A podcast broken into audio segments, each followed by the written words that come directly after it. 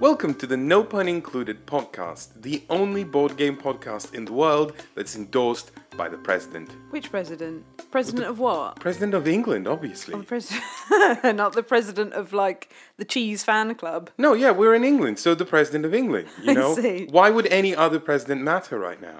I thought you meant like president, like the cheese. They are known as the big cheese. This isn't the cheese episode though. That was last episode. I just realised that. Ah, Mr. Trick there, I know didn't we really did. We really did. Today, we're going to be talking about one game and one game only. Which game is that, Efka? That game is Sleeping Gods. I mean, I knew that. That would that would be really bad if I didn't know which game we were talking about. I, I, I knew you knew that. Going You came into this. prepared. You have a notebook. you have have, a a, pen. You even have some notes on it. Oh, it, it's just my podcast list, so that we know what number we're on. And What number are we? Twenty-one. Oh, good. Okay. Mm-hmm. See, I knew that because you came prepared and you told me before we started that this is podcast number 21. We haven't been on in a while, and that's because we've been working on reviewing one game and, one, game only. only. And that game is Sleeping Gods, and not only. I'm getting some deja vu. I know. Not only have we already reviewed it on our channel, but we're doing yet another review of Sleeping Gods right here, right now. Is this gonna be a different verdict? No, it's just it's just No. a more a more broader conversation of. Uh, Because we wanted to talk about it more. if you haven't watched that video on Sleeping Gods, I highly recommend you set aside about fifty-five minutes. Uh, of your day and just uh, grab a bowl of popcorn, sit down, Oh. enjoy yourself, uh, watch a good video. Or you could do the washing up or something while you're doing. it. If you can hear soft grunts, by the way, that's not me. That's the dog under the table. It sounds like someone's doing exercises. um, I don't know if they're coming through the microphones or not. No, I just thought I'd, I'd throw that warning out there. Yeah, so we took a very particular angle with our review of Sleeping Gods, and that angle was quite exhaustive, and we delved into a lot of things. We delved into the history of narrative choice games, starting all the way with Tomb of Horrors, uh, all the way back in the 70s, and we looked at how this particular module for Dungeons and Dragons influenced things uh, going forward. Uh, and some of the negative tropes that have emerged Right. in tabletop gaming that sort of uh, I think the thesis of the video is that it stems from that, and then we Mm-hmm. analyzed how that leads all the way into survival exploration narrative choice games and board games such as Seven Continent and Tainted Grail. Or seventh condiment, as you wanted to call it and forgot. Why that joke is funny is is something the viewers are going to have to fo- go find out for themselves if they go watch the video. Uh, but Sleeping Gods basically is a game in the genre of free. Uh, there's Seven Continent, uh, Tainted Grail, and Sleeping Gods now, and. We took an exhaustive look at that sort of like uh, narrative choice history. What we're gonna do here is more of a regular board game review. So if you're interested in mechanisms, if you're interested uh, in how they differ to similar games or how they're unique or how they're just better in our opinion this is going to be that but also we're going to be going into some spoiler territory later in this episode we're going to mark that point very clearly so if you're like oh no i don't want to know anything about like The stuff the that stuff happens. yeah Uh-huh. that that's that's going to be very very clearly marked as from now on here be spoilers Yeah, you've had a lot of good responses, I think, from that that video. Mostly, it was very interesting when you kind of pitched the concept to me and you started reading out the script yes um, for like editing purposes. Um, I thought that was an incredibly interesting topic to cover because in a lot of things in in life and in board games, I guess, as an aside. You have groundwork that is done that isn't necessarily amazing groundwork, but it kind of sparks all of this other stuff, and that other stuff learns and grows and gets better. I just wanted to take a sort of a you know like broader look because I think a lot of these things aren't established, and I, I took incredible liberties with the length of that video and the actual point uh, where the discussion on Sleeping God starts. Because I think I think in total our coverage of Sleeping Gods is something like fifteen minutes out Yeah. of out of out of those fifty five minutes in the video, and I I knew it was a rather indulgent decision. Yes. Uh, and and I try to make it as interesting as possible. So so if you're a little bit dubious about watching a review of a game that's only 15 minutes long, but actually 55 minutes long, uh, then know that I did everything possible to make it uh, something that's um, educational and entertaining at the same time. Yeah, I think and, you achieved and that.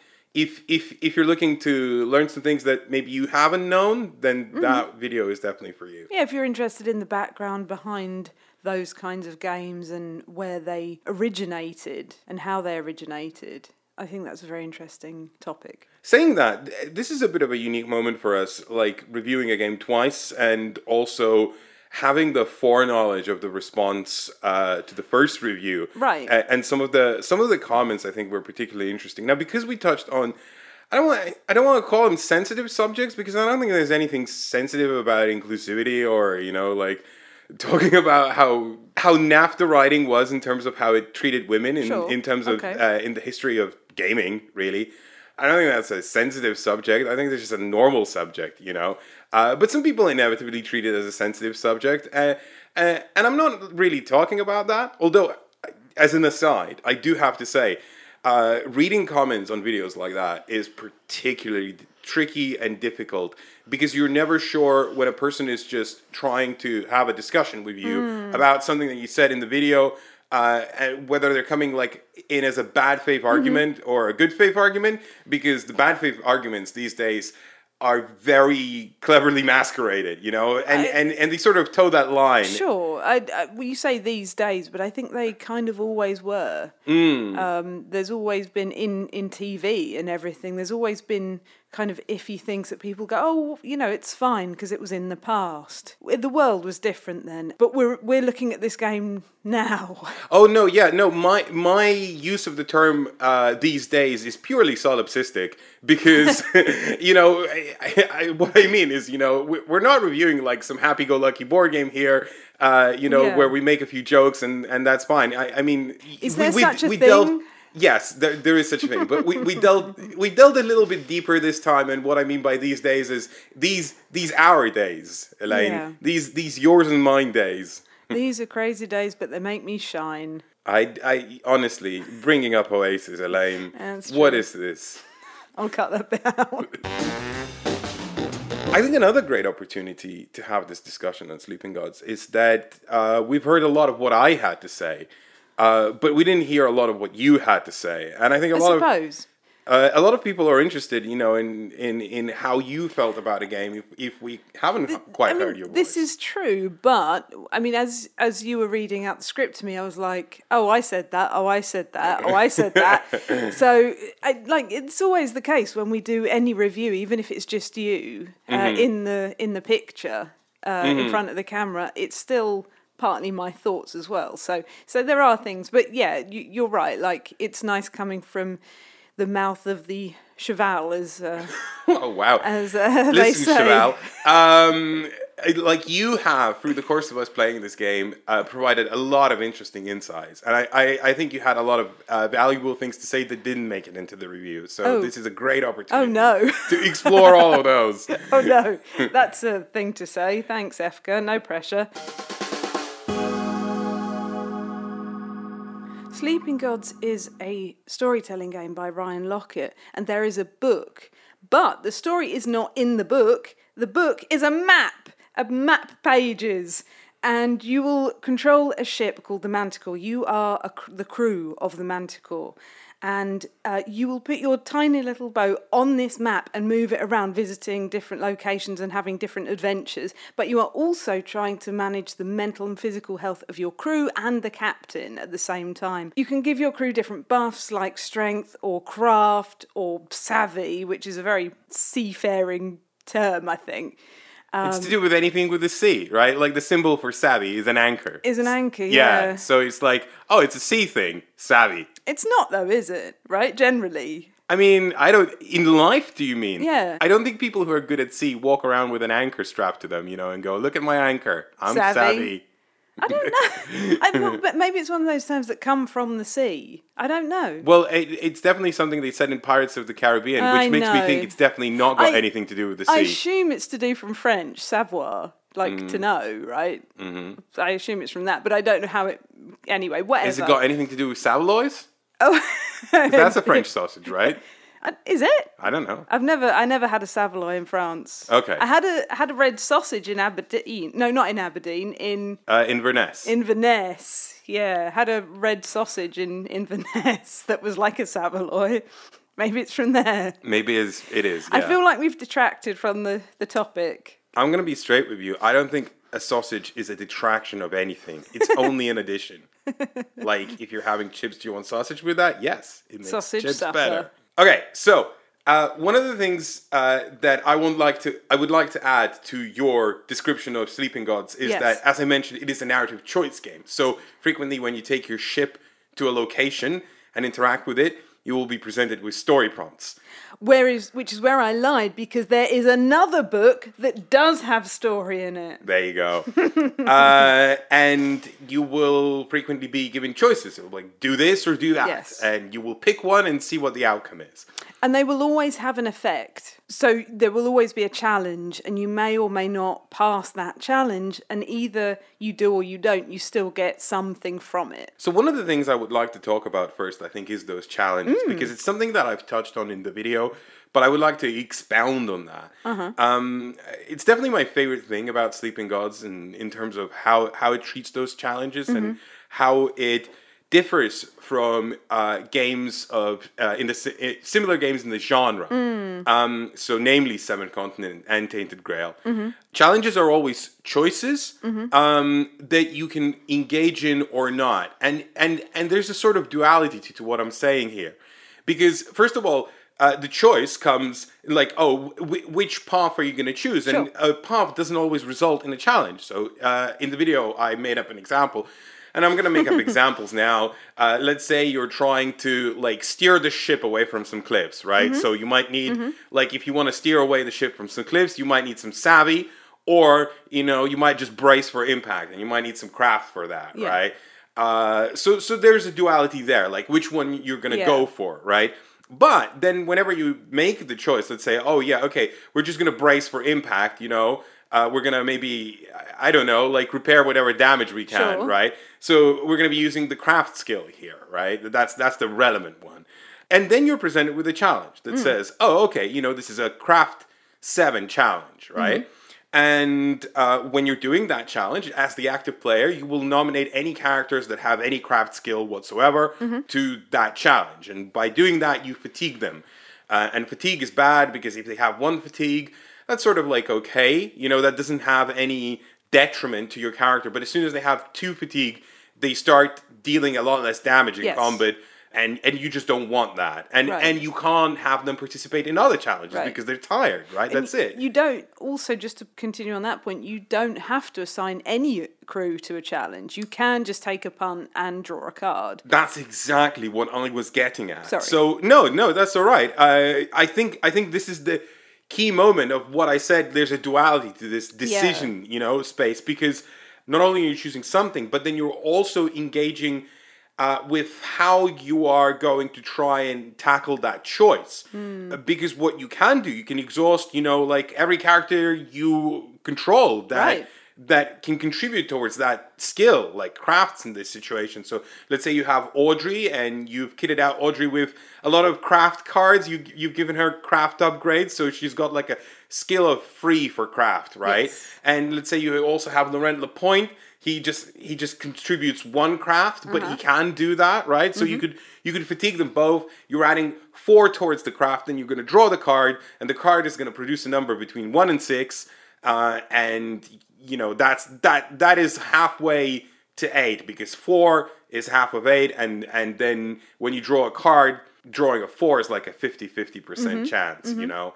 So you could do that, or you could just not do that. Mm. You you could exhaust no one. You could mm-hmm. fatigue no one, mm-hmm. uh, and you could still draw a card, mm-hmm. and you could see what happens. And and here's the beautiful thing: Sleeping Gods is so flexible in that because all it asks you to do is to commit some characters and fatigue them, right? Mm. And they add the starting bonus, right?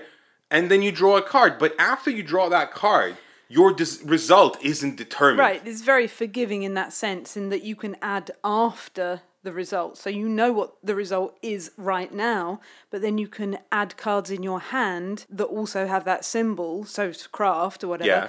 uh, to that number, or use the pips on one of the cards that you have out to use an ability that will add more craft. Exactly. So to expound a little bit on that, uh, let's say I, you know, I, I add nothing to this craft Hmm. day challenge, uh, and I draw a card, and it I drew a six. Great, right? Uh, and maybe I have a couple of cards with craft in Hmm. my hand. I could discard those. Maybe you have a couple Right. of cards with craft. You could discard those. Right. Uh, let's say I drew a one, not a six. That's Hmm. terrible. Uh, one of our characters has the ability to put a command token on that character. We can redraw a one. Yeah. That's easy. There's uh, a whole other uh, item card that lets us redraw any result. Yeah. Okay, put a command token on that, redraw it.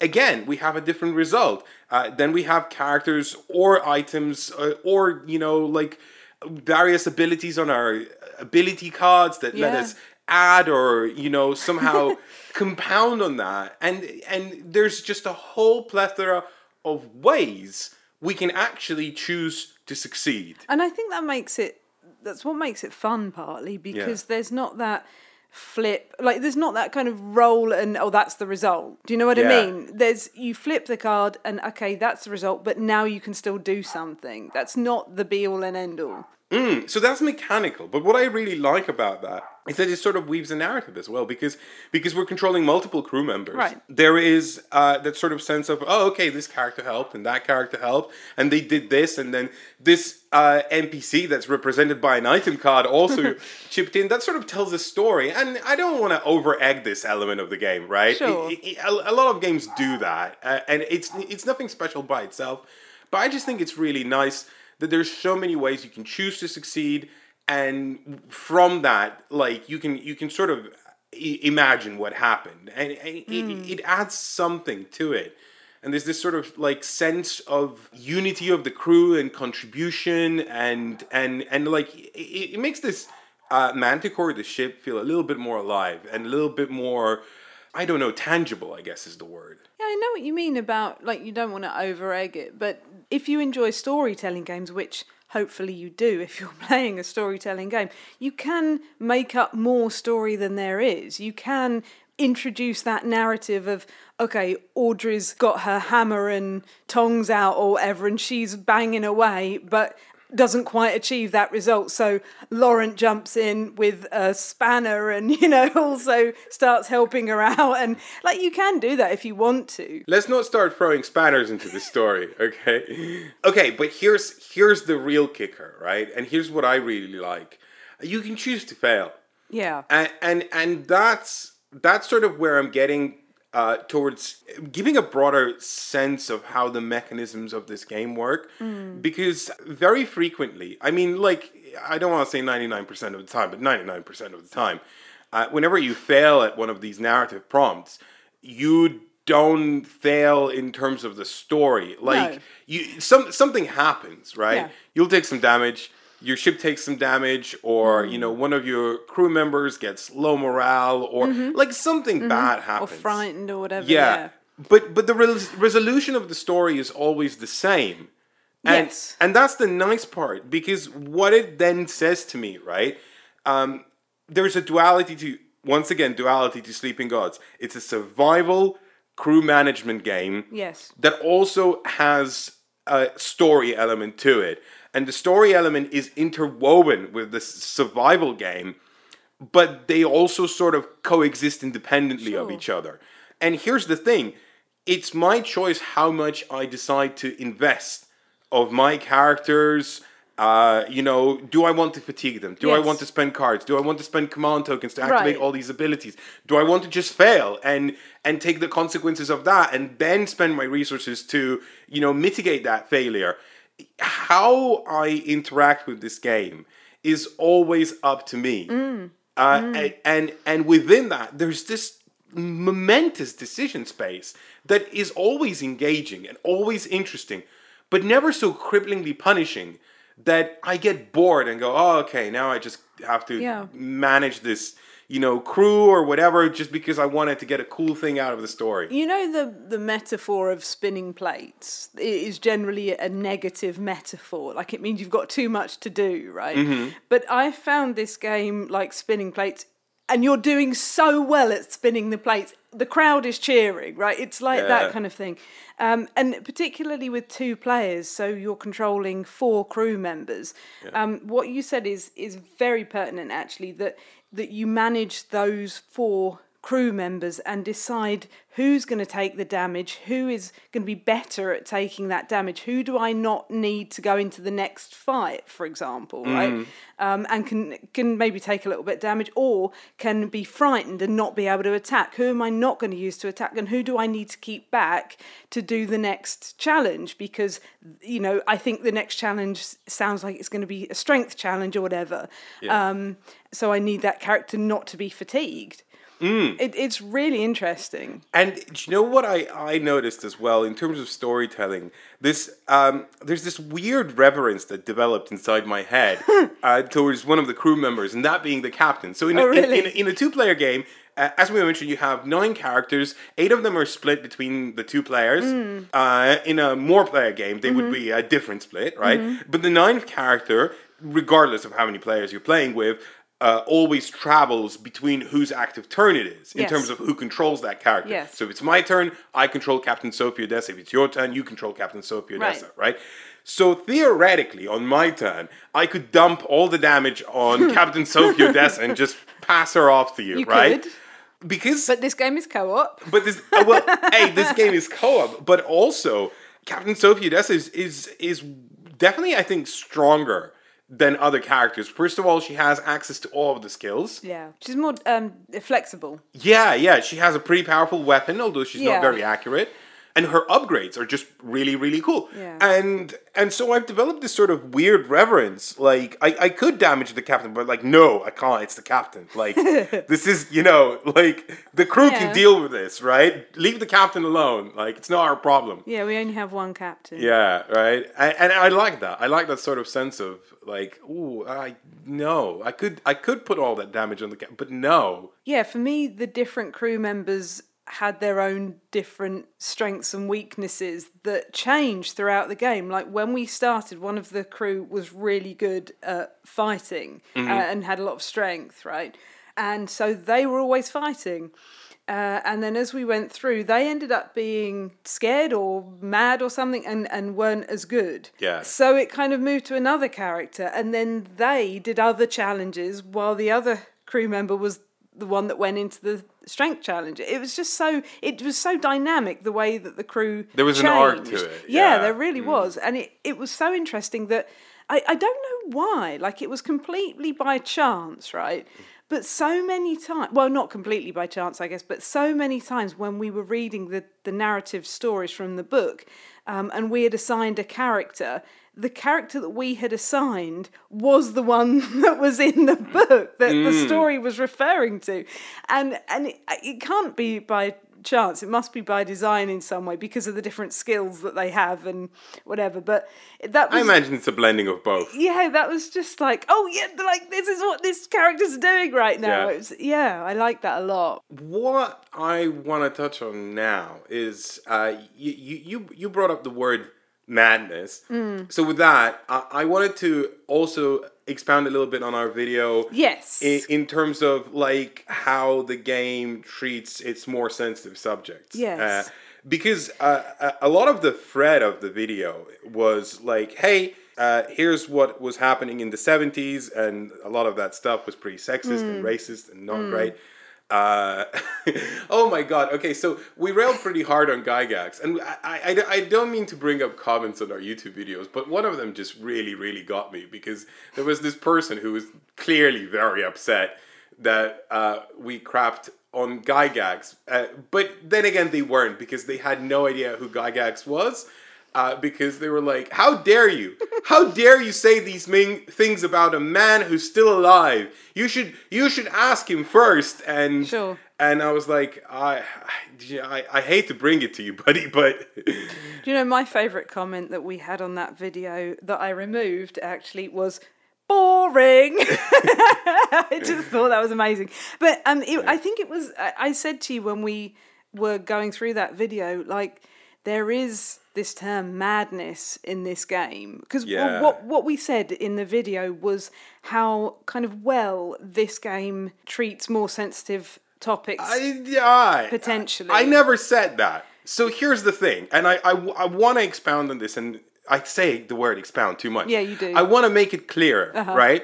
Um, so I never said that Sleeping Gods is some sort of paragon of inclusivity, No, right? sure. I, I in fact made a point, and I think I should have made a bigger point that it isn't, right?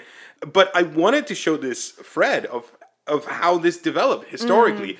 And not to say that Sleeping Gods is somehow amazing in Mm-hmm. that regard, because I specifically mentioned that there seem to be no LGBTQ characters, No, no sure. disabled characters, and and there are some weird things. You've noted something that uh, aside from Captain Sophie Odessa, who is the captain, Yes. none of the female presenting characters have, the strength. skill. No, sure. Um, but I think in my head, um, the story never went somewhere that I was uncomfortable with. Exactly. Right. Right. So sorry, I was trying to say that without saying anything spoilery.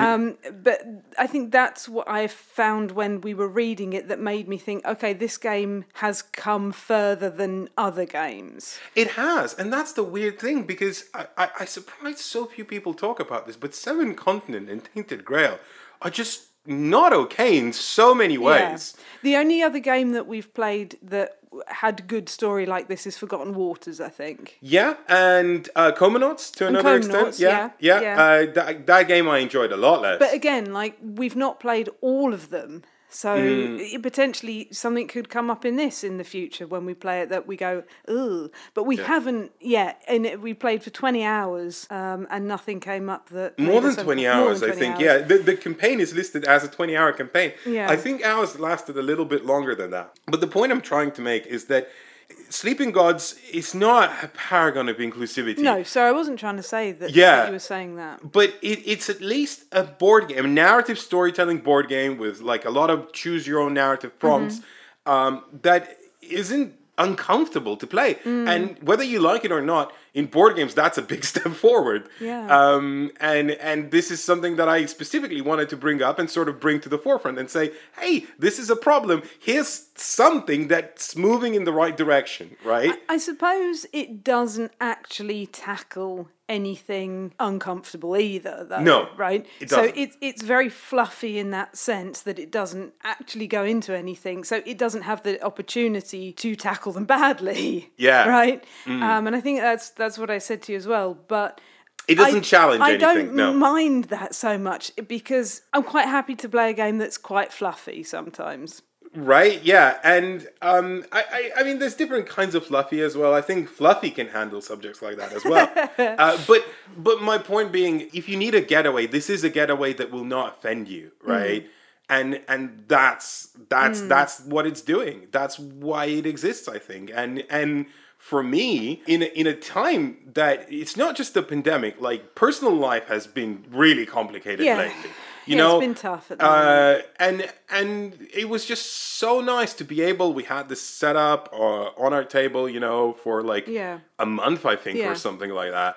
And whenever we needed to, we could just dip into Sleeping Gods and just get away a little bit, uh, Mm. which runs nicely with the parallel of its story. The story being that uh, you're not just the crew of the Manticore; you are you've been swept into the Wandering Sea from like the waters of New York or something Yeah, like that, right? why you're there. Yeah, like Wandering Sea is definitely not on Earth, right? No. And you're trying to get back, and you don't know how, but you sort of have this clue that there are these gods that are asleep, and you can collect these runes to wake them, Mm-hmm. right? So you bimble around the Wandering Sea trying Mm-hmm. to find these. Sorry, not runes. Totems. Totems, Again, yeah. not a paragon of inclusivity. No, sure. No, but you're right. Like it, you said in the video, you can tell it's trying, and I think I think that is important. And like you said, you know, believe it or not, that is a big step in board games. Yeah, no, it's it's nice to play a game that, you know, it, it might not cover loads of different difficult subjects, but it's nice to have a game that does have different characters that aren't all white or male or represent people in negative or exaggerated fashions. I agree. I, someone, I, a few people pointed out to me that you know, uh, well, it would be nice to not just have representation, but actual representation. You know, it's not just physical, but getting to play a character that might you know relate to your background is unless you're white and american you know is, is mm. pretty hard in board games because mm. just, they just don't feature casts from different backgrounds and here you have that mm. and since this game is escapism you can escape from a prism that's a little bit closer to your own Yeah, no, you're you're right. You are right. It is nice to have that, I think. Um, and again, it's some kind of step forward. Mm-hmm. There's another subject I want to mm-hmm. touch, and that subject is difficulty, right? Mm-hmm. And uh, I made a whole big hoo ha in our video about how this game is challenging, but not challenging at the expense of you, the player. It's not making fun of you. It's not playing tricks on you. Uh-huh. It's just difficult. Some people, and I can s- definitely see that. You know, I think. I think some people responded with not quite relating to that because their experience of Sleeping God was that this game was far too challenging. I and, see. And and I can sort of see that. I think that's one of the ways that a future design could improve. Mm-hmm. Because I think what Sleeping Gods doesn't do very well is it le- it doesn't lead you to understand through its mechanisms and through how it introduces you to this world, sort of how it expects you to manage these puzzles Sure. that it presents to you. So I I will say upfront that we have not found Sleeping Gods challenging. Uh, we, in fact, defeated the entire game without having lost once. And by lost, I mean. A crew member. There's two ways you can lose. So you can have your ship destroyed, Mm-hmm. or you can have your crew entirely killed, Mm-hmm. right? And not killed, like, basically their damage maxes out. Mm-hmm. And that's, you know, if it's all of them, then that's. That's sort of that, but in a way it isn't. So there's there's three difficulty modes. There's two that are co- that are in the box, and there's a third one that's been added in an FAQ Yeah. uh, as in easy mode, and there's Yeah. normal mode, and there's brutal mode. Yeah. Brutal mode says play this entire game without dying once Yeah. uh, in any way, and normal mode has some allowances that where something happens when you are defeated. I can't tell you what it is because we weren't. Yes. So you might say we have beaten the game in brutal mode, but we haven't because we haven't chosen that mode. Right. But we've we've sort of achieved that that element of having not ever lost once. And I think I'm not bragging, right? Hmm. That's not that is just to say we found it challenging at times. We found it quite difficult and we were close to losing a couple of times. We We're definitely close towards the end, but we managed to get through it. And I think one of the things that really helped was the FAQ because in the FAQ, uh, Ryan Laukat outlines some of the things that you should do and shouldn't do, and also how you should approach this game, right? Right. And I think that's, I mean, it's really appreciated that that that's out there, Yeah, right? okay. But but first of all, I think the game should lead you there instinctively, right? And that's that's like a mark of really great game design.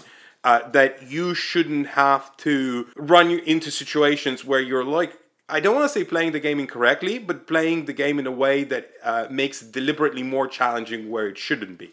Does that make sense?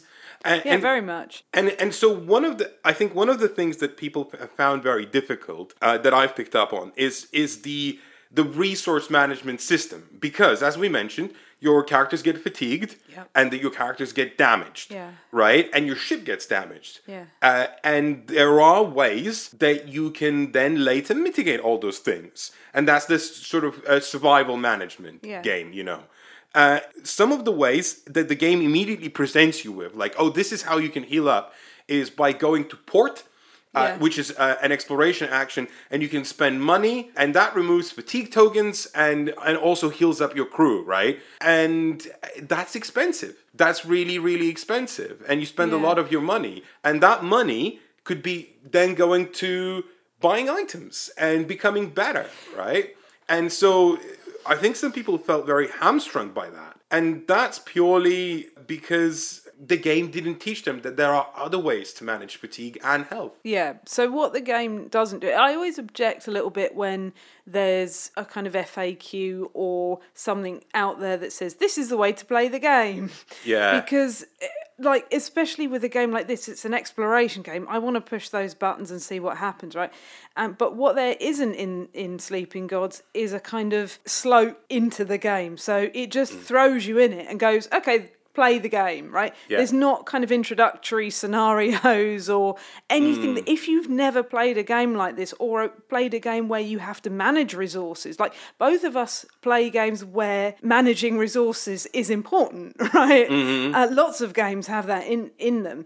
And so it came quite naturally to us when we had to do that. But if you've not played a game that you've that you've had to do that, then it won't necessarily, and you might end up spending your money on things that you don't necessarily. I mean, we did actually. There wasn't Yeah. one particular thing that I said, no, we have to buy this thing because, like, I really pushed for it, and then we never used it. Um, and we might mention that what it is the later in the spoiler section, but but it wasn't such a big deal because it was just part of the world. Like that's what you kind of do. I mean, I know in real life I've bought stuff because I've gone, I, I really need this thing, and then I've never used the thing.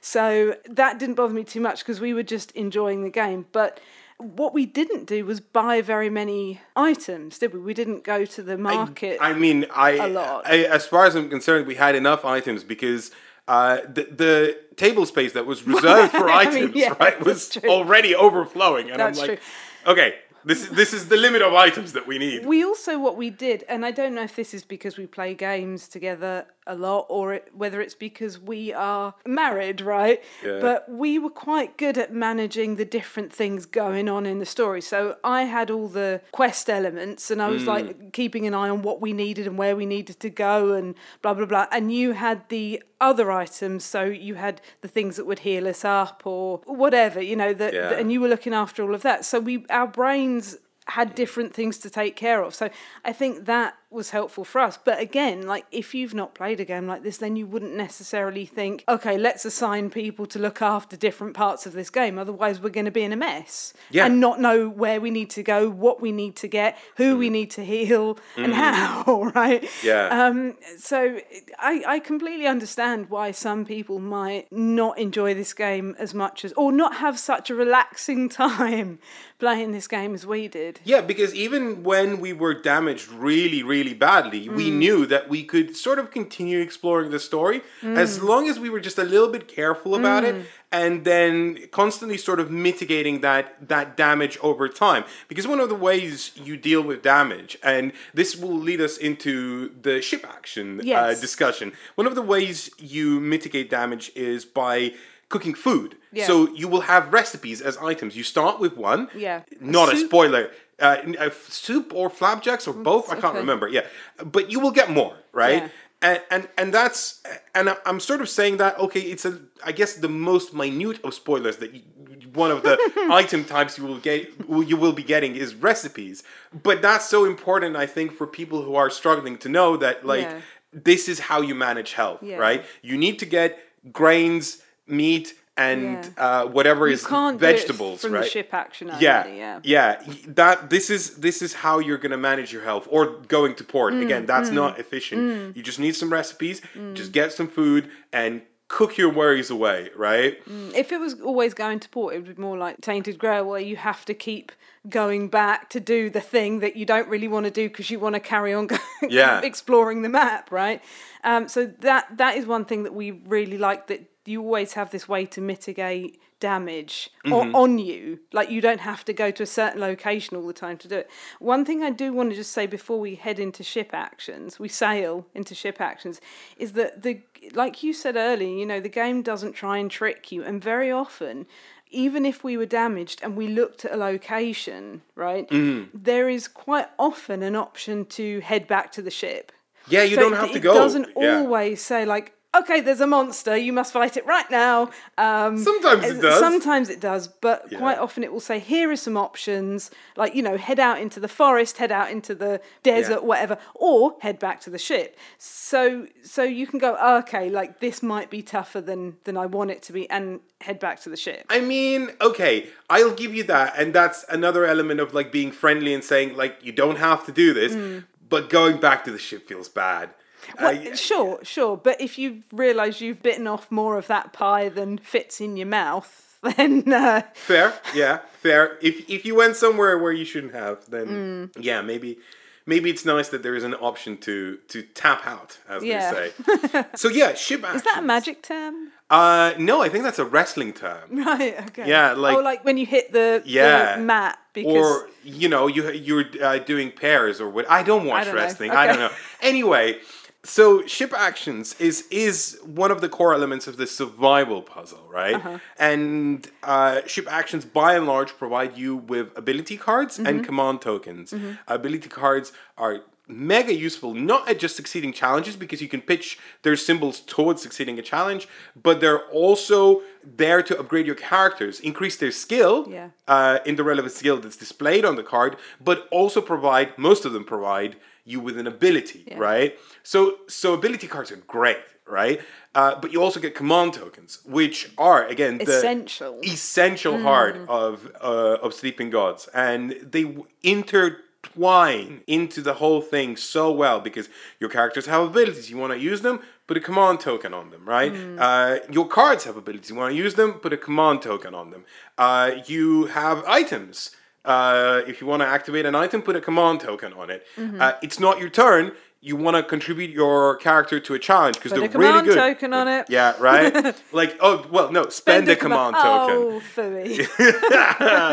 it's different. Anywho, uh, so so that's what ship actions do, but also they provide a minor effect, Mm-hmm. and that minor effect and the strength of that minor effect determines how many command tokens you're gonna get. So mm. some of the weaker actions will give you more command tokens. Mm. And some of the stronger actions will give you less command tokens. So, so there are actions like, oh well, heal one health, which in the grand scheme of things is is nothing, No, right? sure. But maybe it's better than spending a command token, and you know you go and heal up one health, and Right. Mm. also get some command tokens. Uh, or there are ship actions that let you return command tokens from where you put them on. Because uh, here's the key thing: whenever you put a command token on something, you can't use that thing until you return No, it, yeah. right? And there's different degrees. There's one action that returns all of them. There's another action that just returns two, right? Yeah. uh, which is not a lot. Um, so there's this whole like management puzzle of like, okay, which ship action I'm going to take. I found that to be. In some ways, the weakest and the strongest part of the game. The mm. strongest part because the command token system is just great, mm-hmm. uh, but it doesn't really feature in the ship action part. Sometimes it does because you'll mm-hmm. upgrade your characters or whatever, mm-hmm. but most of the time you'll use command tokens throughout the ebb and flow of the entire round, right? But the actions themselves, I found them not particularly engaging or some not interesting enough to just go and do. Maybe sometimes it's great to remove a fatigue token or it's great to heal up one health, but if you've got a great recipe, you can achieve a lot more with one command token than uh, you know, so like I'd rather go to the space that gives me one more command token and just go and do all those things, you know? Right, and having lost one health or one fatigue is not that punishing in itself that you go, oh, okay, I have to do this now. I have to heal this Mm. Yeah. now. And finally, there's the what you call the uh, Catholic almond? Catholic almond action, right? Uh, this is the action that provides you with the least command tokens, just two. Uh, but it lets you play this uh, push your luck game. Uh, now you called it a Catholic almond because that's what it looks like. Well, so when I looked at the symbol, Yeah. my brain didn't work out that it was like a spade in a like h- half diamond type shape. It looked like Yeah. the bottom of an almond with a little like pointy religious looking hat on. and I was like, I don't really understand why this is the symbol, but never mind, I'll go with it. And then as I as we played more and I looked at it closer, I was like, oh, okay, it's just a spade in like half a Yeah. square or whatever. Let's pivot away from that Anyway. before we before we start being offensive towards Catholics, um, which I am myself, by the way. Or, or I, I mean, I was born Catholic and I was raised Catholic. Oh, sorry, Yeah. it wasn't supposed to be offensive. That's I just thought that that was what it like. no, no, I get it. Yeah, it just it's just what it looks it's like. What it looked like. Sorry, yeah. Anyway, the Catholic almond action. Uh-huh. So Are we going to call it that? no, let's not. Uh, what you do in it is you play this push your luck mini game, uh, and the push your luck mini game is is the game that will provide you with the resources that you will need to spend to heal up. Like so, you will need materials to patch up your ship. You will need food to cook up those recipes, and whilst all of these, I think, in a fair abundance, are provided by the story, right? If you are particularly lacking, you can always go to this push your luck action where you can draw uh, one, two, or three tokens, and you will pick one of them. Uh, and get the rewards on it. But if you draw any ship damage on any of these tokens, must take You it. must take it. So you can stop after the first one. If you flip over a token, it's like, oh, it's a vegetable and some grain. Mm-hmm. Great. I'm not going to push my luck anymore. I'll just take this token. It- right. you, you also don't shuffle them each time, so you know what's left. so you know what's left, right? Yeah. So so you can you can play this mini game, and and I think that mini game is fine if you're very very desperate. Uh, for like we need those we did vegetables. play it a couple of times, but it was, I think, our least used action. Yeah, definitely, action. definitely. I wasn't a fan of it. I, I understand its inclusion, but I didn't think it was that particularly interesting. And the fact that it was the least command tokens out of any of the actions Mm. uh, made it just particularly uninviting uh, to partake in. So Mm. I, I'm sure that from like a sort of game balance perspective, maybe it needed to be like that. Mm. Um, but I was just I was just not engaged by any of that. Saying that, yeah, the ship actions felt a little wonky. Um, they were not the feature of the game. They just, Mm. No. I felt to me like they facilitated me with the things I need. to get command tokens. well, th- no, they were the command Right. tokens. The things I need are the command tokens, and the command tokens will let me, Yeah, you know, like sorry, yeah, that's that's kind of what I meant. Yeah, yeah, and also the ability cards. You know, Yeah. I'm getting more ability cards, uh, so that's great. You know, and then I can go off and Mm. do all the things like a I little want bit to of do. upkeep. Yeah.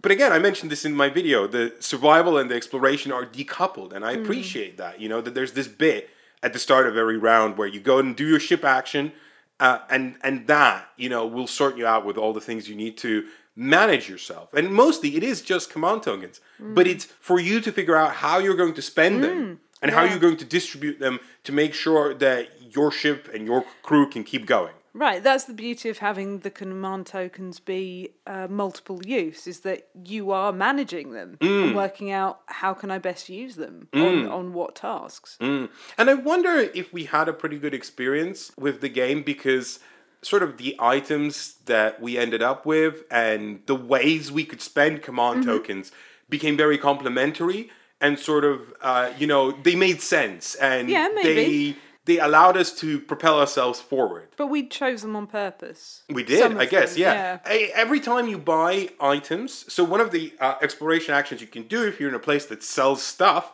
you can go and just buy stuff. And if, Yeah. uh, when you do that, you get like a choice of seven cards, which is plenty. Yeah. Right? And you can buy any and all of them if you can afford them. Yeah. Most of the time you will not, because. No. Uh, you will have about like if you're lucky you know 12 13 money. If you're not like 7 money or something like that I mean, there were times when we had literally one Well, money we- or none money. No, but you wouldn't go shopping with Oh, one no, I or none. what you mean, no. Yeah, yeah. uh, you know, and and you you can pick something that's useful. I felt like every time we opened up the cards, there were like two or three things that were like, oh, okay, this is pretty good. Yeah. Like oh, I yeah, want yeah. this. Yeah. There was never a time when we turned over seven cards and went, "Well, this is pants." Yeah. Um, there was always something that looked useful. Yeah. And I think, uh, sort of to uh, round this out before we go into combat and talk about combat, Mm. uh, I like to say that in that, the game uh, gives me my favorite mechanism in board games, which is, uh, you know, we could do Bag this. building. Uh, no, we could do this, or maybe we could do. Oh, I forgot. There's this ability. Uh, oh, but if you do that and play that card, and then we go there, and oh, I totally forgot. You know, there's that ability that uh, that this person has that you can. Oh, do you know what? I have actually. I have this thing. Uh, to the side here. Uh, oh my god! And we didn't even factor in that item, Uh, right? that was a succinct explanation of your favourite me- mechanism in a board game, Efka. Well done. But no, that is my favorite mechanism. You know, that sort of sense of like, you know, there's so many tools for you to engage with the problems that you can discuss and bounce back and forward. I okay, let's just face it. I have ADHD. It's pleasant for me, right? Like there's a lot of things and I bounce between them and it's fun. Well, I enjoyed your bouncing about, uh, but talking of bouncing about, let's talk about combat. Um, I I'm not sure how I felt about the combat. I thought the system of how you do combat is very clever. The way that the combat is presented to you mm. is very clever. But I don't know how I felt about it within the story. it's definitely one of those things where it's like, okay, it's now combat time, right? Mm. And and and that's fine. That's the trope of the genre, mm-hmm. and you know, I think the system, in comparison, once again, to Tainted Grail and Seven Continent, was the most enjoyable out of all of those for mm-hmm. me because it felt like um, a tactical puzzle, which is something that Tainted Grail does. Yes. So Tainted Grail is like a symbol matching puzzle where you draw cards and you try and continue the chain for as Yeah. long as possible. yeah, yeah. S- In Seven Continent, uh, combat worked in similar ways that it did in like a, a- to all the other mechanisms. Right. Like you play this push your luck game where you draw cards, and I didn't like it at all. No. Here, there's more like a tactical puzzle, but that tactical puzzle. Unlike in uh, Tainted Grail, Yeah. felt uh, a lot more engaging and quicker Yeah. and less it sort of it, it, boxed everything down less and also unlike in tainted grail everyone always participates rather than sometimes in tainted grail you had these like 10 minute combat rounds where like one person and the other player like blindly stumbled like, into a combat scenario yeah and Yeah. like right that's not fun Cool. um You enjoy your game. yeah, here here like uh, combat bounces between all the players Yeah. all the time. Everyone gets to participate. And you get to assign what characters you want to Yeah. to, to use. Yeah, so to describe combat, basically, whenever you're fighting enemies, you have one or more enemy cards that are distributed in random order, and they have these grids uh, at the bottom of each card. And when you have multiple cards, they can join into like a sort of a segmented big grid, right? Yeah.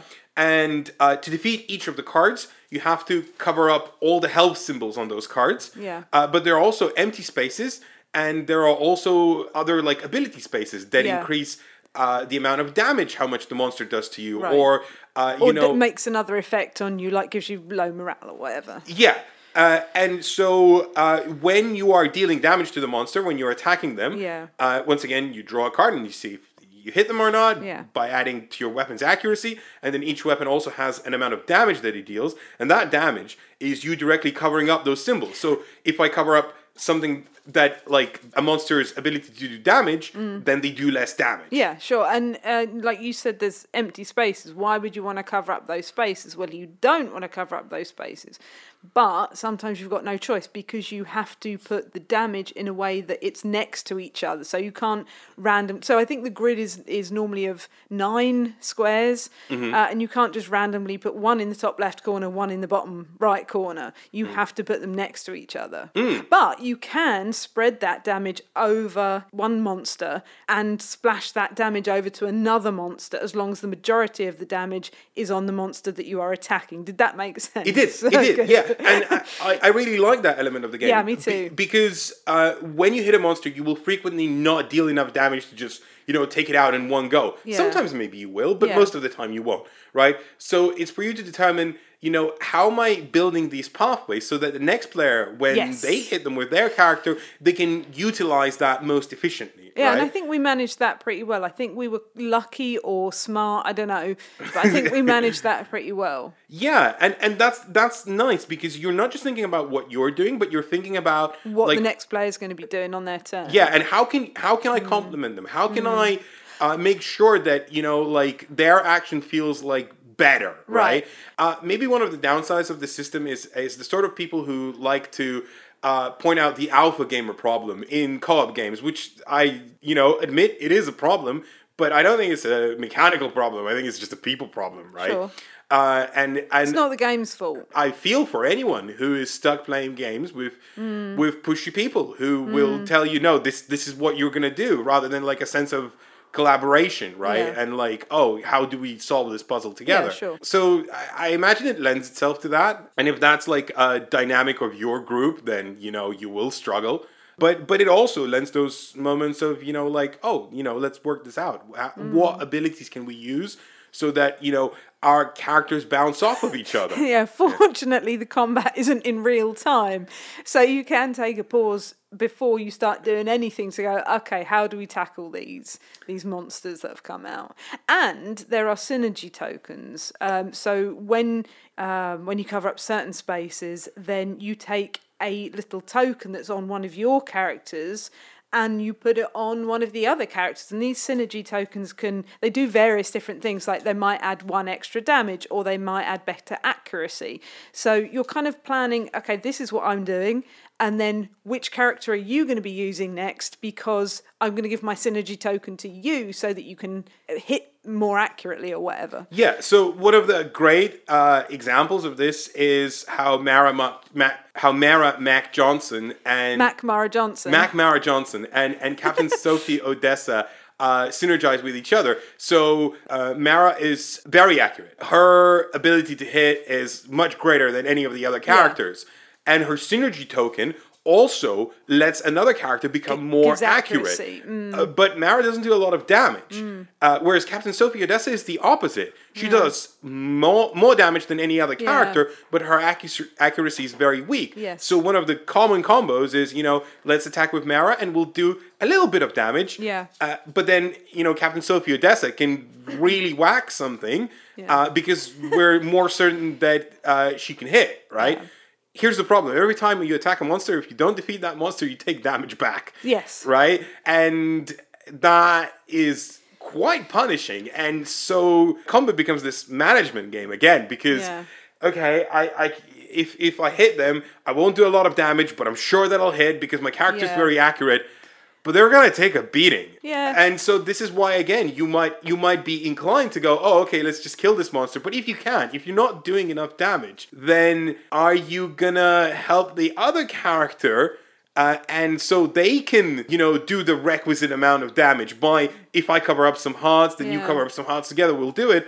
Or do I cover up like uh, the monster's ability to deal damage back and then survive? Right. And hopefully, like we're playing a little bit of a longer game, but like a more confident game. And the monsters themselves have their turn, so they don't just hit you back after you've hit them, but then they have their round and they hit you again. yeah, and that time you can't even use any defense uh, No. symbols that you have. So No. yeah, uh, combat can be quite punishing, and it frequently exhausts your resources, and you need to go lick your wounds afterwards. But again, we've been, I guess, maybe fortunate, you know, in finding the right tools that helped us mitigate that. And we always felt like we always had just about enough resources to you know uh, lick our wounds and then after a couple of rounds get back into combat again if we need to if that's what the story is doing. And not to belabor this but like one of the last things that i really quite like is is how that damage system works when your characters get damaged because hmm. all it does is basically when your when your character is at max damage it just means they can't participate in challenges or combat yeah, they're fatigued. Like Yeah. they're super fatigued. yeah, right. And that's that. You know, like you, you're not suffering any like. Permanent negative from it. Yeah, yeah. You're like, okay, well, they're out, and then You don't lose anything. Yeah, later over mm. time, I'll just heal mm. up. But that's Give part them of some soup. yeah, but give them some up. soup, right? But that's again that collaborates with that sense of storytelling. Yeah, You know, like Mm. and that sense of friendliness. Mm. Yeah, that you're all a crew together and you're in this together. that's very nice. Hmm. I I always feel like combat in storytelling games can feel a little bit forced um, because it takes you out of the story, and you know you know like you're you're kind of like an anadromous fish. You're like this salmon swimming back up the stream to mate all the time. Like, oh, it's happening again. I don't want to be doing this, but oh, I have to do this again, right? Yeah.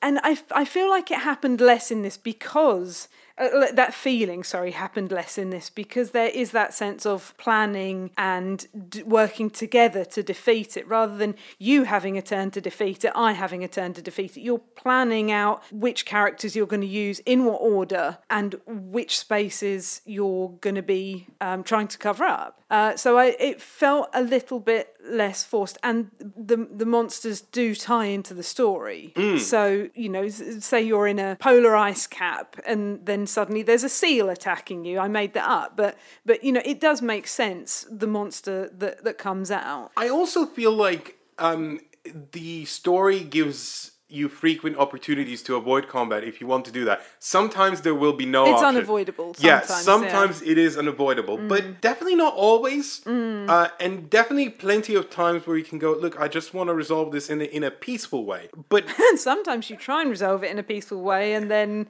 oh dear, you did a wrong. yeah, uh, but again, like the hints were always there. I never felt like the game was trying to trick no, me into no, something. absolutely. with the discussion of uh, tricking you into something. Yeah. Shall we move into the spoilers territory? Because I have a pretty reasonable segue of what I want to mention. So, I brought my air horn. Is this where I sound the air Yes, horn? Yes, please sound the air horn right now. There you go. I was expecting for you to take out your pot noodle air horn. No, you made me get rid of that. Okay. My pot noodle horn. So yeah, if you've been enjoying this discussion but don't want to hear any spoilers, this is where you tap out. See, I, Yeah, I, I made a callback. back, uh-huh. Thank you very much for listening to the podcast and uh, enjoying this episode. Uh, if you want to hear more episodes of No Pun Included, then you can find them on nopunincluded.com slash podcast. And if you want to watch the video that we frequently refer to, you can find that on our YouTube channel, youtube.com slash no pun included. Uh, or if you want to find a specific video, you can always type in Sleeping Gods, Tomb of Horrors, and no pun included, and you and you will find that video. Spoilers in five, four, three, two, one. So here's the thing. I, as I mentioned profusely in our video on Sleeping Gods, do not like to feel like the game is just constantly playing ha ha tricks on you, mm-hmm. right? And I would have to admit that the game does do that because there is a moment in this game where something happens, and we're going to tell you what happens, where it just feels like not only not great, mm. But also like the curtain has been pulled back and we see the mechanisms and and not the game. A little bit. Uh, and so, what we have in Sleeping Gods is this sort of free act structure split into another free act, act structure. Uh, you have an event deck. Yes. Uh, so, you have ship actions, you have an event deck, and then you go and explore, right? Uh, and the event deck is composed of something like mild, threatening, and severe events. So, you have six of each. And so that creates like 19 rounds. And the reason it's 19 is because uh, the 19th round, it doesn't have a card, it doesn't have an event card. Instead, you read an event from the storybook. And then you reset the event deck, and again, Yeah. you have another 19 rounds. Yeah. And then you reset the event deck, and then you have another 19 rounds, and then the game ends. What happens is that after the first 18 rounds, uh, you spend your time building up your crew, equipping them with all these ability cards, and giving them all this gear, and just, you know, exploring the story and finding quests and doing all the fun stuff. And then uh, you read out on the 19th round the event from the book, and it's like this. I'm going to avoid some spoilers. Sure, yeah, What yeah, it yeah. is, right? But there's this thing that happens, and after that thing, any ability cards you have uh, that you spend command tokens equipping go away, and Right. your characters nearly reset. They don't Yes. entirely reset because you can spend experience to to give them permanent upgrades that don't go Yeah. away. But any like all the hard-earned command tokens that you've squirreled up and spent on like actually upgrading your characters, all of that is wiped away. And that felt like it was done not because it served some greater story, Mm-hmm. because it didn't. It was just literally like, well, that's the mechanisms of the game. To continue, you have to do that. For me, I felt slightly differently about that, but I wish the rule book had said this is what is going to happen. So Mm. the way that I felt about that was it completely changed my character. Like I said earlier, right in this was that my characters changed over time, and that was why Mm-hmm. was because they lost all their ability cards. So I'd spent a long time building up the characters with different abilities to make this one stronger and this one uh, and you were you were hunting for specific abilities, right? Right, right. And then they all went away because I didn't know they were going to go away. And so I had to restructure my characters, right, with the command tokens that I had and the cards that I got. And so I didn't mind particularly because it meant my characters changed and they developed into something new. And maybe that's part of the story that that in their exploration and what they've learned and discovered, their character evolves. Yeah. Right? So so that story part of it, I didn't mind at all. The fact that it didn't mention it in the rule book, I think that is what I object to. Yeah, that was annoying, and and one of the reasons I wanted to do the spoiler section is specifically discuss this and then the one other bit. What it made me do is me made me rethink how I view the game, and uh, I think one of the strengths of Sleeping Gods is that even having that moment happen to me the first time, I was like, oh God, no, right?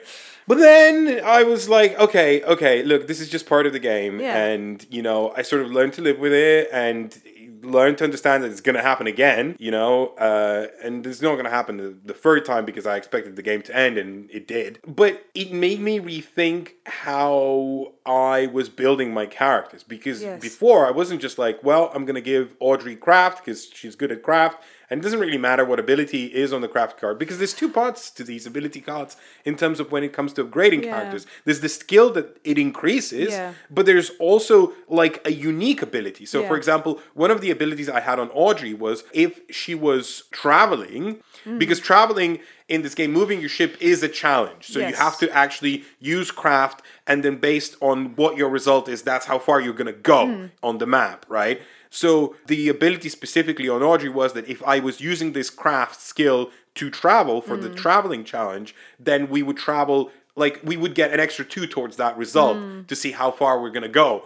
And then plus, if you drew more than nine. Oh no! If you drew, if your total result was more than nine, you could ignore um, All hazards. All hazards, Yeah. because sometimes when you go to a map, there's like, oh, your ship could sustain some damage, or Oh, and that's not secret. Like you see Yeah. that on the map. Yeah. yeah, right. So basically, if you drew a nine, that would mean you would travel not a nine. Like if your result was yeah, nine, you would travel four spaces, and you would also be able to ignore any hazards. You basically sailing wherever you like. Mm-hmm. It's great, right?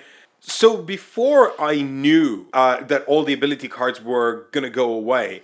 I was very frugal with upgrading my characters. You can only give them two of these cards. I wanted to give them the best cards. Mm. I wanted to mm. find the best abilities that complement them and sort of, you know, craft these carefully curated characters. But once I learned that I have to get rid of all of these ability cards, Yeah. I realized that what the game wants me to do is just give them anything. Yeah. Just give them something as long as it's sort of about the right skill. That's great. It increases that skill. And then plus you get some sort of an ability and mm. that's just something that you get. Mm. But you shouldn't focus like too much in controlling that aspect of the game. And in some ways that's nice. It it, it, it does something different, you know. But I, I just wish I didn't have to learn that one third through my 20 hour campaign. Mm, and I think actually, if they had said that up front, then that might help people that are struggling a little bit because they're not going to be thinking, oh, I have to keep the slots available for the really good cards. I can just equip my different characters with things and they will be more effective at challenges that I'm struggling with. Well, that's the thing. That's what I was talking about when I said, like, you know, the game doesn't do a great job of, like, teaching people Yeah, through play Right. how Yes. you're meant to play this game. Because what it's doing is it's basically saying, oh, by the way, you just played a third of this game and we're going to wipe your progress. Hmm. And then what that teaches me is that I don't want to upgrade my characters at all. But you can't. You have to because. Or you have to use XP to do it rather than. yeah, yeah, yeah. Because those are permanent, right? Right. And you're not going to lose them. But actually, no, you should always Yeah. equip your characters with ability cards as soon as possible. Mm. Your your command tokens, as anytime you have any spare, just put them on your characters so they're good at challenges and they can actually, you know, surmount Because that is the bread and butter of the cha- of the story. Yeah, right. Like that's that's how you succeed at the story house. How you get the best rewards Mm. and and have to do the least damage mitigation, Mm. right? Yeah, there is that kind of reward system. It's it's really quite strange. Like the better you do, the better you do. Do you Mm. know what I mean? And and there's you're right. It doesn't teach you that that is the case. Yeah. So, um, and again, I'm being I'm being quite critical here, but uh, out of love, not out of you know Right, yeah. disappointment. Like there's there's so much of the game that is strong that I was able to look past that and go. I wish this wasn't like that, but I'm so much enjoying the rest of it that Mm. I, I can sort of put up with that and go, you know what, it's fine. And honestly, after a couple of rounds, I forgot that that was a thing. and I was Yeah. just like, I I sunk into this new groove of the game and went, okay, this is how we're playing now, and just went forward with that. Yeah, the talking of of that kind of looking at the mechanisms, um, looking at the workings behind the curtain. I I think yeah, there was one particular time when we did something in the story where there was either the the challenge was either um, use strength and fight the thing Mm. or try and use um, I think it was perception or, or something to talk to it Yeah. and we tried to talk to it and we we spent ages like trying to buff our characters and make sure there was like three characters that were adding to this skill so that we would definitely pass it and blah Mm-hmm. it blah was blah really hard, because it was really hard It was like something ten or it something like that. Yeah. yeah, huge. And then um, the story went, oh, you have to fight them anyway. Yeah. And I thought, okay, like we like we've done the challenge. Like, why are you doing this to a story? Because Mm. we've just spent ages trying to work this out. That is very much exception to the rule. I no, very rule. yeah, but well, yeah, but again, like we've only scratched the surface of what is in this Mm. storybook. So, and again, like you said, you know, we're doing this out of love, not out of resentment. resentment Yeah. for the game. We we very much enjoyed it, and it was few and far between the times that we went Ugh, at this game. But the majority of the story was very very very good, and we really enjoyed it. So when things like this, I mean, it's not going to win the Man Booker Oh, Prize. right, no, okay, sorry. Yeah, it's still was a very board game enjoyable. story. Yeah. was very enjoyable. Yeah. Sorry, goodness me. I just don't want to Um, oversell it, right? Uh, so when things like that did happen, you kind of went, "Ah, is this out of character for this game, or did we just get lucky?" I know what you mean, And we discovered really good. When I say really good parts of the story, I mean really exciting challenges or really interesting arcs to the different character stories or different character abilities or whatever. And it did make me question, oh, does the game have more of this kind of thing in it? But we haven't just discovered it yet. So another thing I want to touch on is the ending. Uh, so not the ending per se specifically in terms of story. I'm not. I'm definitely no matter No, how sure, spoilery yeah. this is. I'm, I'm not spoiling the ending of the story. I'm just going to say that it concludes. Mm-hmm. Uh, it concludes. There's 13 or 12 different endings or something Mm-hmm. like that based on your choices Yeah. uh, through the course of the campaign and at the end of the campaign. Mm. They congeal into one. We're not going to spoil like Yeah. anything major, yeah. No, but yeah, but your something very definitive happens Yes. at the end, and uh, also be prepared for it. Right? Yeah. It's not just gonna be a whimper; it's gonna be a bang. It is. And then there were because of the nature of the ending, where it's like following multiple scripts. I almost felt like those scripts were glitchy, but they weren't. Uh, because I emailed uh, designer Ryan Laukat and said, Is this supposed to happen? and turns out, yes. But it, it felt like very absolutist in terms of like, well, this is just this vision for this character.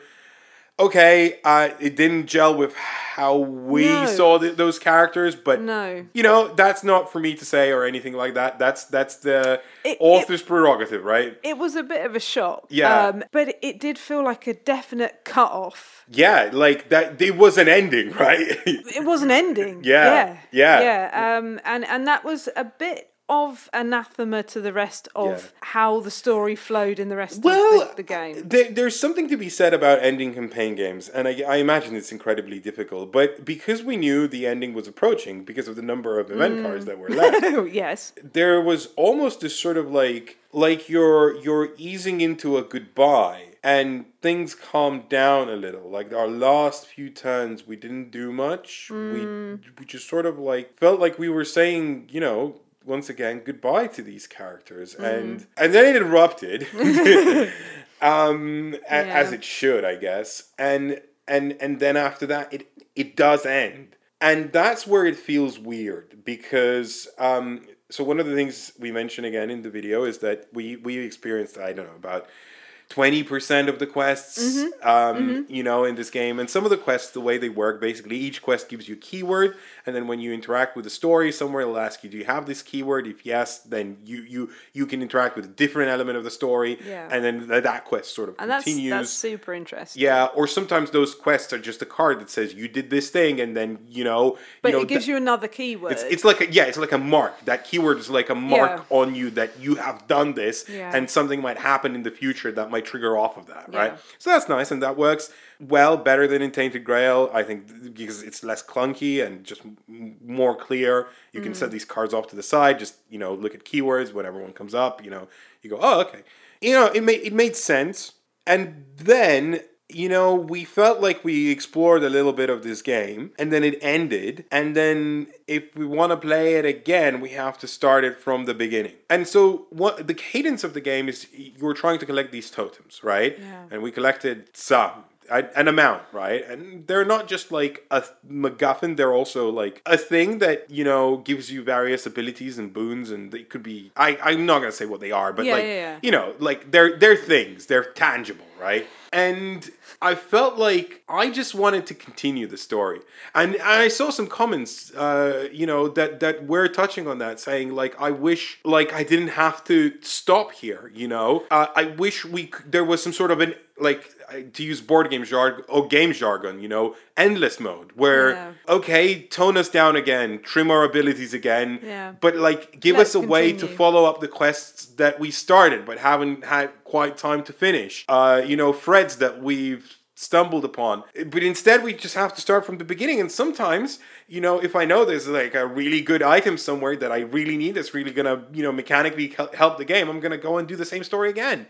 I kind of don't want to do that, you know? Yeah. I, I wish there was a way to just keep playing and and just like Ryan Laukat added an easy mode, you know, post production of the game. I wish there was an endless mode Yeah. that you know said Yeah, I completely agree. go, you know. It's- It's like with the the books that Mm-hmm. you were saying about in the review, you know, or in the history part of the that video. Like if you fail, you don't start at the beginning again. If you, Mm. if you if you have a choice of two options and you go to one and you die, you're not going to go all the way back to the beginning and start the story all over again. You're going to go back to that page and choose the other option and and this kind of has suffers from that same same feeling of oh no I have to do it all over again and and I wish also that you could pick up from a point and continue So- um, I want it to be a series rather than you know a, a film I guess Yeah, is what right. I'm saying right Yeah. Uh, so to add to that, there is something that does that, Mm. which we can't speak on because we haven't actually seen. So Mm-hmm. um, there are quests uh, that you unlock uh, after you finish the campaign. Mm. Yeah. That you have from the very get go in all future campaigns. Right. And the more you unlock, the more of these quests get added to your repertoire. So there are different new threads to follow on and sort of onboard you, I guess. I don't know how well they work. I No. don't know what they are. because we haven't tried it But we will on Twitch. Uh, We will, Dot yeah. TV slash no pun included, where we're going to be playing more Sleeping Gods as a Yeah. campaign, and you can join in and follow along. We haven't announced when yet, but you know, keep an eye on the our is, social like, media. I think uh, why it feels so deflating to have to start again is because you spend so much. It, it's a good thing, right? Like, it's not a negative thing. you-. Finality's not bad. You've spent right, yeah. all this time with these characters. You know, I've spent like a, a day of my life effectively, like non-stop with these characters. Without sleep. Without sleep. With these these people. Um, and I've got to know them and I've got to know what they're good at and what they can do and can't do and how, you know, they're reacting to various situations that are happening. And then suddenly it's like they've got amnesia, you know, or I've Yeah, got yeah, amnesia. yeah. And I don't remember who they are. Well, I'm looking forward to to playing a different distribution of characters. You know, so that like my my cast is going to be different this time Yeah, round. You know, yeah. and maybe I'll get to know some of the different characters Yeah. uh, that that I didn't. And and I say no more like less in the story sense. So uh, we haven't encountered a lot that actually develops the characters No. in terms of story, but some things do happen, Yeah. right? But but there there is some development. There is some interaction between some characters and some specific quests, and there are some really cool quests. Um, there are some really really neat quests. I, I particularly like the quest where you encounter a ship that looks a lot like yours, Mm-hmm. and I'm not going to say more about that. But that went into cool territories. Yeah. And I enjoyed it. Yeah, I like that too. I don't Yeah. know what my favourite quest was. I don't think I had one. I think the zoo. I enjoyed that a lot. The zoo was fun, uh, but I think you enjoyed it just because it was the zoo. Yeah, probably. I I quite uh, I quite like the one with the scorpion venom, and that's all I'm Uh-huh. gonna say about that. Uh-huh. That was that was a particularly like crippling quest chain that made me feel like, oh, oh okay. This it's this game is not as simple as it pretends to be. You mm-hmm, know, like mm-hmm. there's more going on under the hood here. What what I did quite like was that when you do go to a quest location, you can do everything in that quest location. You don't have to choose. So In- in a city, in a like, city, yeah, sorry, in a city, yeah. So. So if the city says you can go and speak to Mr. Smith or you can Mm. go and explore the city, you can go and explore the city and then you can come back and speak to Mr. Smith. I like that a lot that there's not restriction in that sense. I like that there's so much to do when you go to a city like this. There's so many things that it opens up and unlocks Mm. that you go, I can't do all of this. I have to like pick something like Mm. one of these threads and just like follow it through. Oh, it's like a tree. You Yeah, know, like yeah, this thread leads to these two threads, and these two threads lead to these four threads, and blah blah blah. Yeah, Exactly right, and and then next time I'm playing, when I'm back at that city, I might, might just check out something else. yeah, go and do diff- do a fr- different thing. There was there was a thing in in one of the cities that's directly to the uh, to the very west of the starting location Uh-huh. that I there was something very daunting and intimidating that I felt like. Uh-huh. Oh, I don't want to just do this quite yet uh, because it feels like we're not ready because we encountered it fairly early in the story. We unlocked it fairly early in the story, and I thought we'll have to come back to this, but we never did. No. So I feel like like seeing what the hell happens there is going to be really interesting the second time we play. Oh, the the other thing I, I guess that is is not really spoilery, I, I guess, but some occasionally it was a little bit frustrating, like the directions of the quest. So, you know, a quest might say.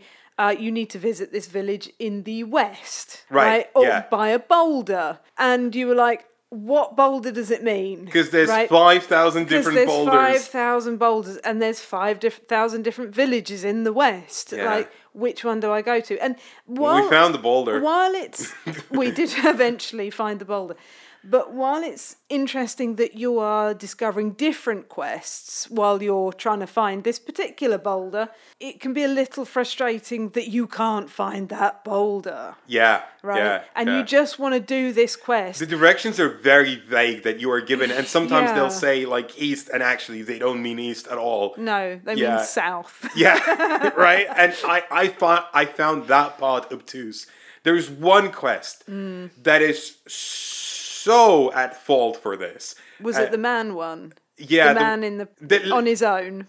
Let's yeah, let's not. Yeah. Um, I'm trying to be as vague as I can about yeah. that. Oh but- my word! Did I hate finding? Yeah, me too. And I got obsessed with The that. thing and I the- I got so obsessed with that. And when We didn't even find it. We have to do this because this sounds incredibly interesting. And I think that was the frustrating part of it.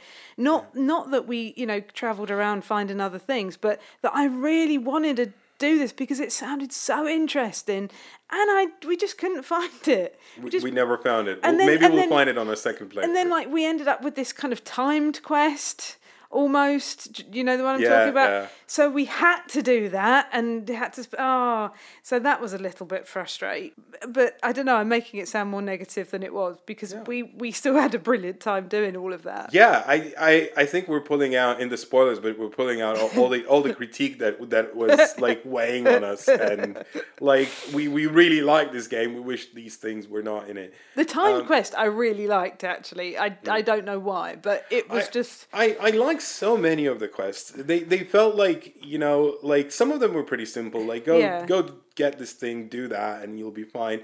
And there was there was this one quest that was like you know like a test of our goodwill.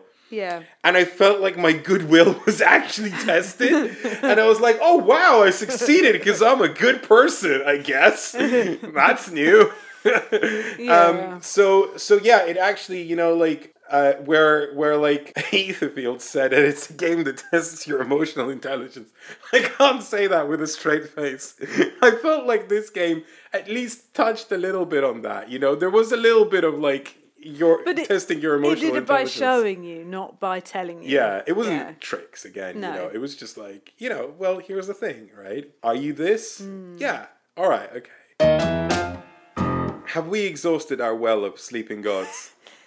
I hope we haven't because um, we'll be doing it on Twitch. Yeah, stick around on our social media for the announcement. Uh, we will be streaming it. Or you can just go to twitch.tv slash no pun included and hit the follow button. Yeah. And, yeah. and you'll get an email. Uh, no, not an email. You do get well if email? You, if, if, if you set Who up your gets emails these days? if, if you set up your Twitch to get email alerts Okay. when when your favorite streamer is streaming, or better yet, notifications on your phone, so like Uh-huh. it bleeps at you. yeah. There you go. You will know when we are streaming. So that's uh, that's definitely one thing to do. Another thing to do is to go to nopunincluded.com slash podcast and listen to some more of the episodes of the No Pun Included podcast. And the third thing to do is to go to youtube.com slash no pun included and watch some of our videos. Because, If you want. Because I think they're pretty good.